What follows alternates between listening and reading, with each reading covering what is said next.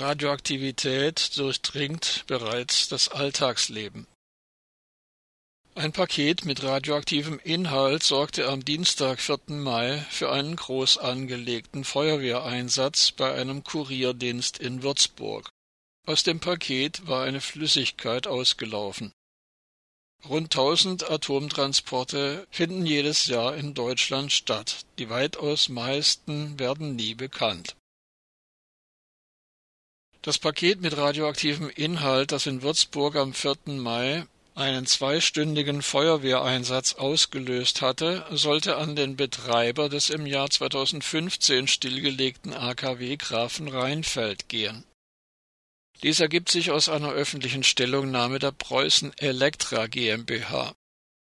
Demnach soll es sich um eine aufbereitete wässrige Probe aus dem Kontrollbereich des AKW Grafenrheinfeld handeln, die sich auf dem Rücktransport von einem Dienstleister aus Finnland befand. Die Radioaktivität der Flüssigkeit sei laut Preußen Elektra so gering gewesen, dass Messgeräte keine Strahlung messen konnten. Diese Behauptung ist jedoch ohne Aussagekraft, solange offen bleibt, von welchen Messgeräten die Rede ist. So kann beispielsweise mit einem Geigerzähler nicht die Alpha-Strahlung von Plutonium detektiert werden.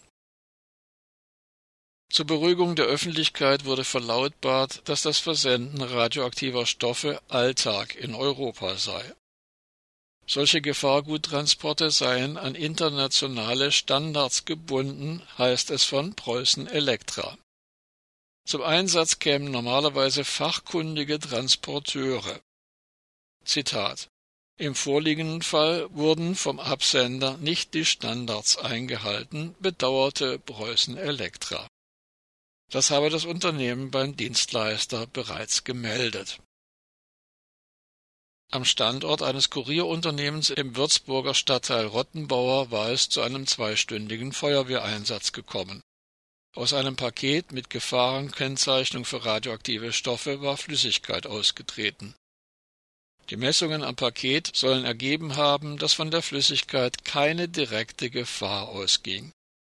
4 Mitarbeiter waren mit der Flüssigkeit in Berührung gekommen, blieben aber, laut Polizei, unverletzt.